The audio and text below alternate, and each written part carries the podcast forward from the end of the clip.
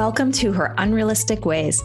Hi, I'm Molly Hamill, a former corporate executive turned spiritual entrepreneur, on a mission to help women create unrealistic results in unrealistic ways, to rely on energy, intuition, and manifesting as much as action, thinking, and doing it all themselves. In this podcast, you'll hear me share insights from my own journey, as well as conversations with inspiring women who are creating their own realities. Let's get started.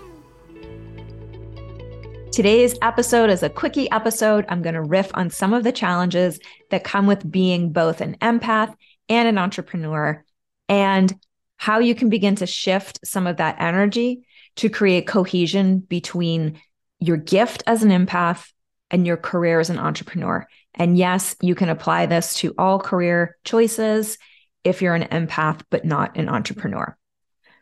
Let's get started. So I would say that 99% of the clients that I've worked with over the years are empaths, whether they're even familiar with that label or identify with it. And being an empath is a it's a gift that can sometimes feel like a burden. When you're not protecting your energy, when you don't know how to manage it, when you're not setting boundaries. And just so we're clear, an empath is someone who can feel what other people are feeling on a very deep level. Like without someone saying, they feel a certain way, you know that they feel a certain way because you can feel it. And I share that again because not everyone might be attuned to the label empath, but that's what it is. So it's a gift I use in sessions with clients because I can feel somebody's body where the blocks are and help them move the energy. That's a great gift. Uh, I've also said how social media makes me cringe often because I can feel the BS behind so many of the fluffy, high vibe posts that are going on out there. So it can feel like a burden because you feel everything. And in the context of business, there are common ways that I see empaths create shadow energy within their empathic gifts. And P.S., I am having an empath expert on this show in the new year to speak more about this. And I have a lot more to share myself. So stay tuned if this topic is of interest to you because I, I think it's pretty prevalent. So, where I see empaths hold themselves back, empaths often come with other intuitive gifts. Now, even if it's just that you're an empath, that's like beyond, right? So, it means that you literally have gifts that enable you to shine in the unseen, that thing that we talk about, the unseen, the feelings, the intuitive hits, but the seen, scheduling systems, financial programs, business SOPs might feel a little more challenging or just unfamiliar energy wise. Like it just can feel like something we're not rooted in, really. And some specifics that I see for empaths in business, specifically empath entrepreneurs, not feeling grounded, not having consistency, and processes in your business, which that's a root chakra thing I talked about a few episodes ago. Getting easily swooped up into lack because your antenna is picking up so much. So that's like a sacral thing. And that could just be as easy as scrolling through Instagram and like getting triggered or whatever. Not stepping into your power, not feeling comfortable with sales, not consistent with aligned action. It's the whole solar thing that's going on. And then overgiving or giving away too much of your time and energy for free can be a heart issue and so much more. I'm just keeping today's conversation short, short and sweet. So I will stop there, but I have so much more to share on this topic, like I mentioned. So, what I see as a root cause of much of this is not creating and not recognizing the separation between self and business. And I get it.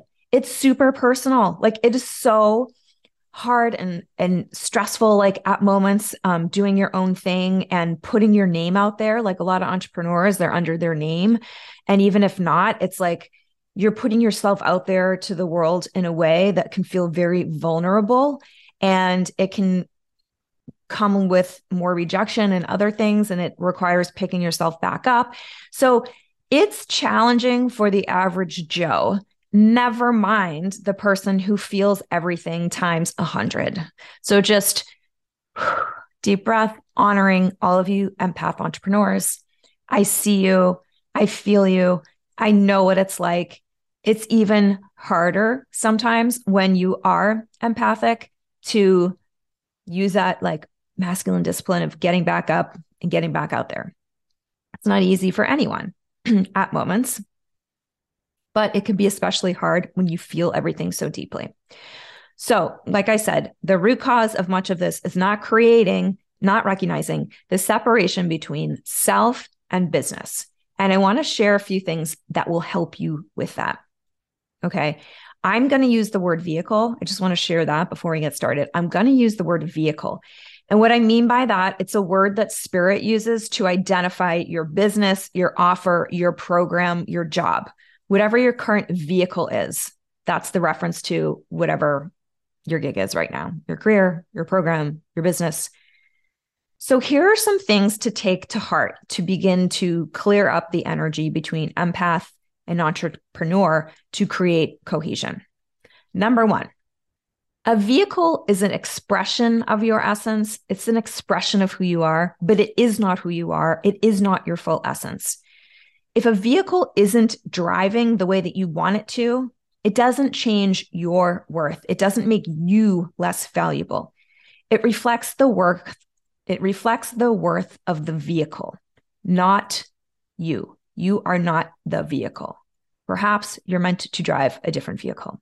Number two, Another way of saying this is that your vehicle, AKA your business, is an expression, is an aspect of you. It is not you. You have needs. Your vehicle has needs. Spirit was being a little cheeky when they shared this. So we need vegetables and vehicles need gasoline or what electricity, whatever. So our needs are different. Understand the difference and respond energetically, physically, whatever to those. What are your needs? What are your needs within your business? What are the business's needs? That's something that empaths tend to forget about because we're so dialed into what we're feeling. What are the needs of the business? What are your customers' needs?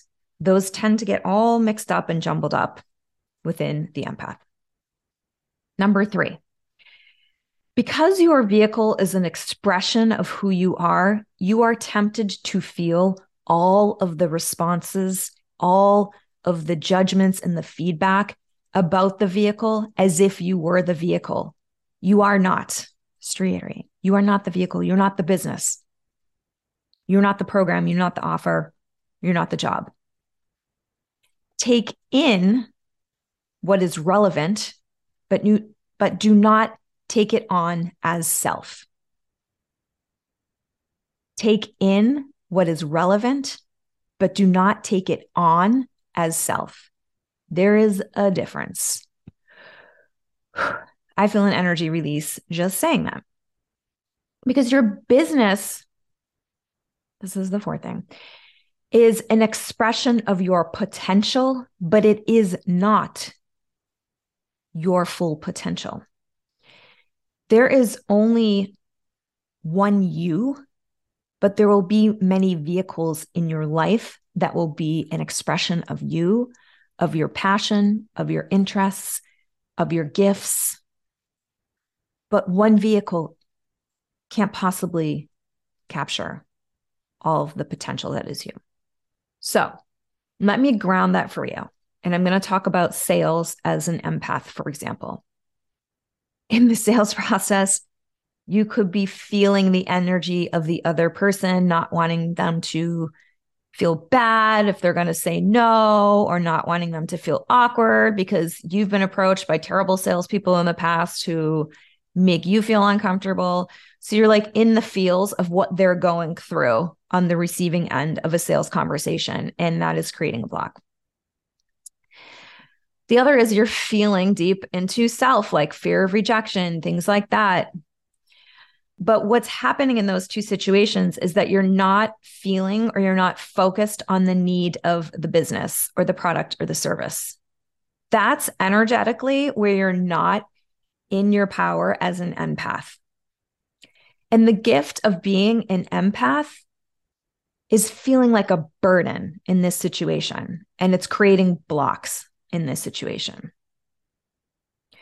You have the ability to feel into the energy of your business, your program, whatever, energy is energy. And that's a gift that you have the ability to feel energy, to feel feelings.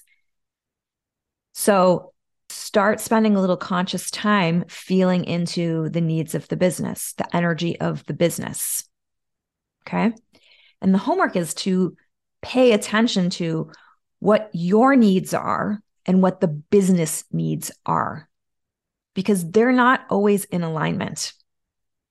I could go on forever about this, but I'm going to wrap up here. this separating out the needs of the business and your needs begins to create energetically a healthy separation between self and business, which is the thing that is most often missing with soulpreneurs and entrepreneurs. I could talk about this for hours, but I want to hear from you. Let me know where you get tripped up in your gift as an empath and your role as an entrepreneur. Creating cohesion between those two is possible and it gives you an advantage. As Spirit said, the word path is in the word empath. You've been given gifts to help you on your path, but many of us have been on the shadow side of those gifts instead of the light side of the gifts, feeling overwhelmed by them instead of stepping into them and adding them as part of your power. I could go on forever. Enough for now. Let me know what resonated, what questions you have, and please share this with any of your fellow empaths. You can again apply this to things outside of entrepreneurship, life, or more traditional jobs because the blocks associated with being an empath and the way out of the blocks are the same energy wise. I'll talk to you next time.